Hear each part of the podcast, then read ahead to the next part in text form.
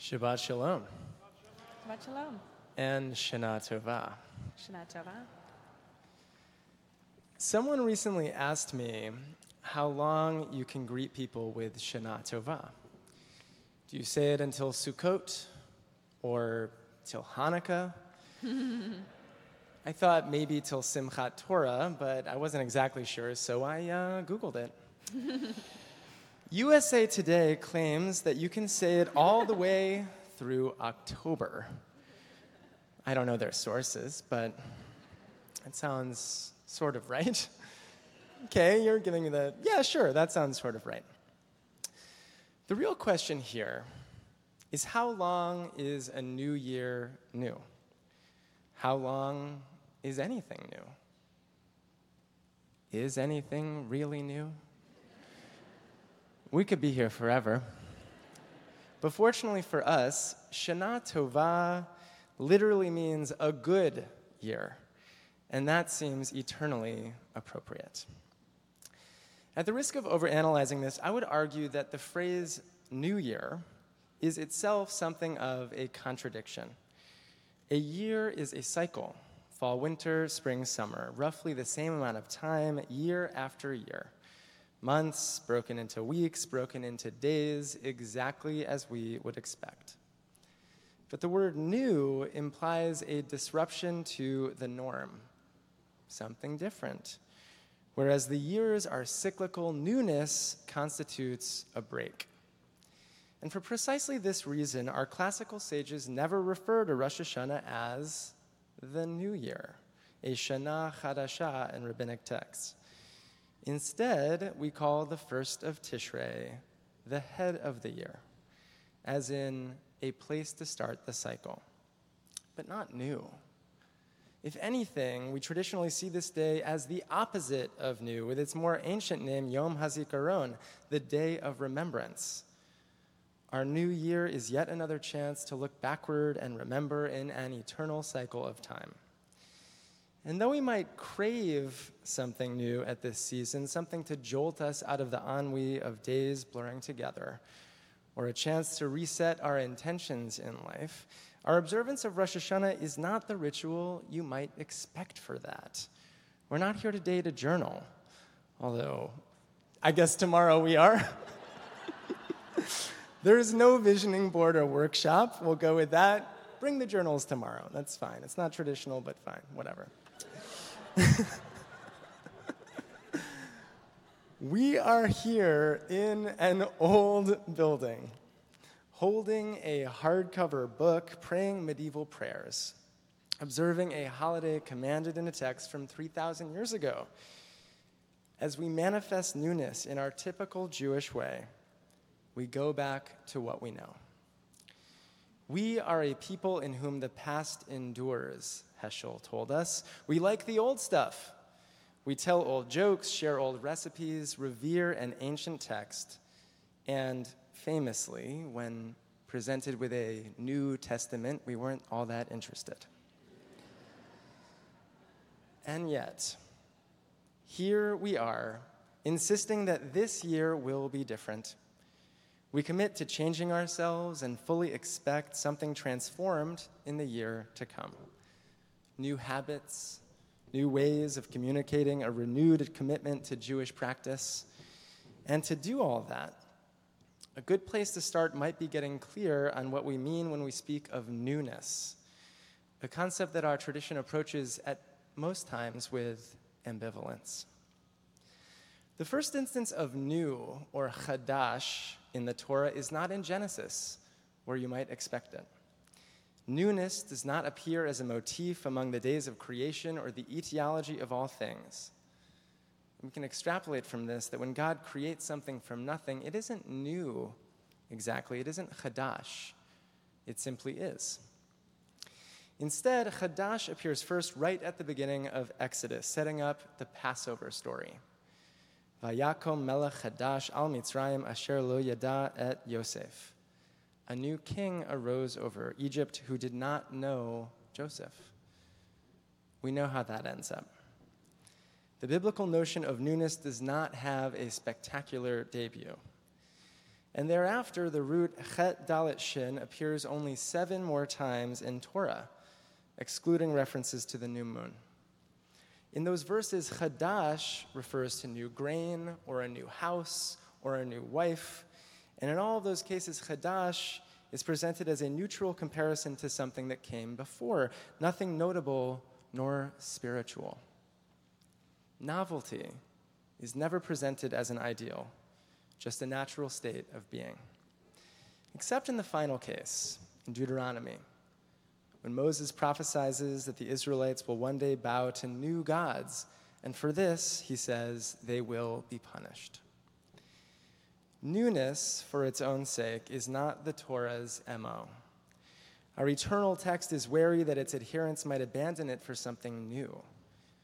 So if Chadash appears only eight times in Torah and 53 times in Tanakh, consider that the word Zachor, remember, appears a whopping 169 times in the Bible, which makes the title Yom HaZikaron a little more contextually accurate for this holiday.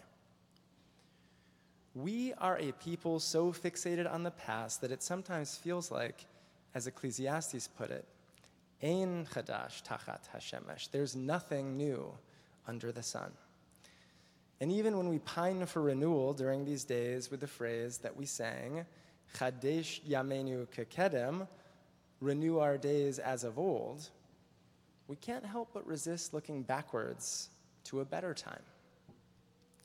But if we're not careful, our retrospection may get in the way of the work we're here to do these next 10 days. Not just because it complicates our renewal, but because usually the past isn't telling us what we think it is. Frequently, when we yearn for what has been, we don't quite reach it, remaining suspended instead, not in the wisdom of the ancients, but in nostalgia. From the Greek meaning a pain for returning, we feel nostalgic for a Jewishness that existed in some earlier time. Many of us grew up thinking that our grandparents lived in a sepia toned Orthodox paradise where every Jew knew the words of the prayer book in tight knit shtetls and mellahs with shared idioms and values and political commitments before assimilation got in the way. The time when being Jewish was simpler as if it were ever simple to be a Jew. Dartmouth philosophy professor Kenneth Walden shares an insight about exactly this aspect of human nature. He writes The fact that we cite simplicity as the cardinal value of the past does hint at nostalgia's true quarry. What we really seek in our nostalgic reveries, he says, is the inertness of the past. He explains that the past, in its preserved state of completion, doesn't present us with any real challenges. It may make us tingly to remember the good old days, personally or politically or Jewishly. But part of what we miss about the past is not having to face the complexity of today. For this reason, Walden explains, certain forms of retrospection can seem to offer relief from the burdens of agency. In other words, nostalgia tantalizes us with memories of decisions already made.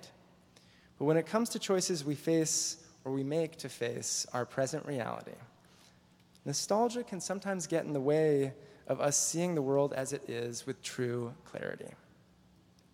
Nothing will bring back the politics, religion, ethnicity, or family ethics of post war America.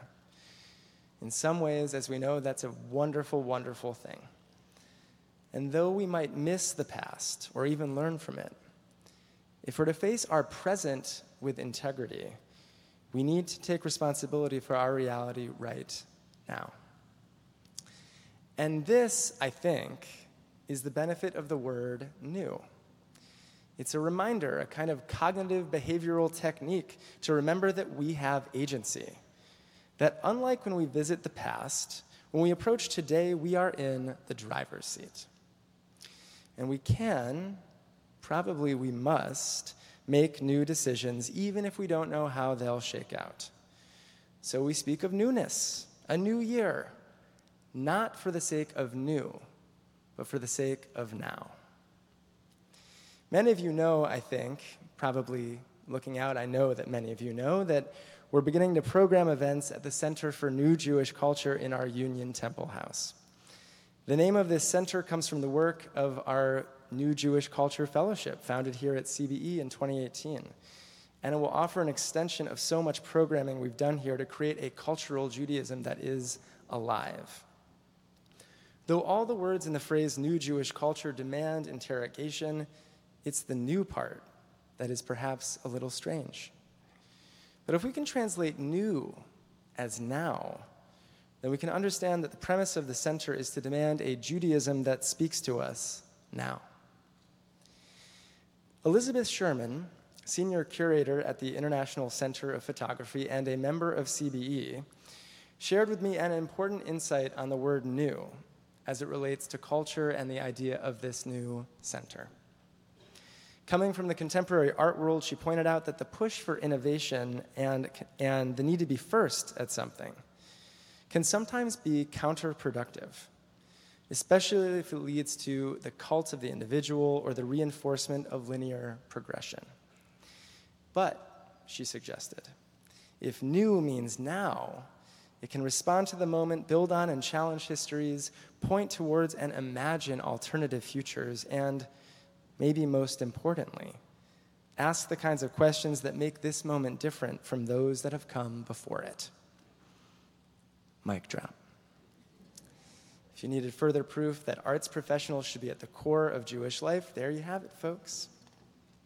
This is precisely why CBE continues to push the limits of Jewish communal life, both here on Garfield Place and at Grand Army Plaza. Our Judaism deserves to be new.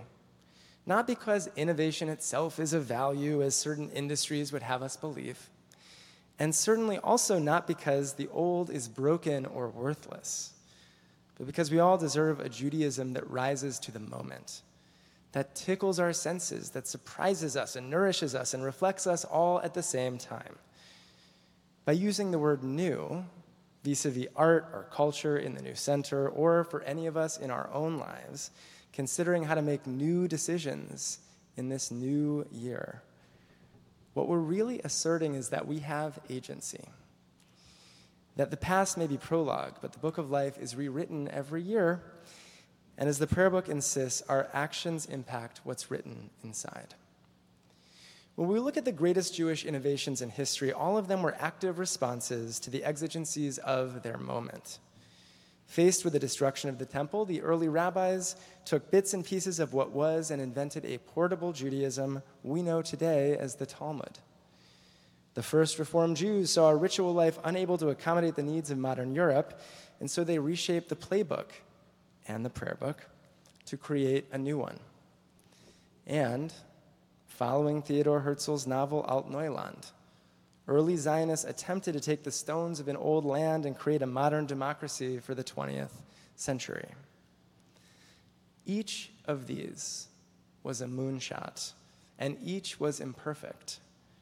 But each of these movements responded to their moment with human agency, informed by the past, but without being hamstrung by nostalgia.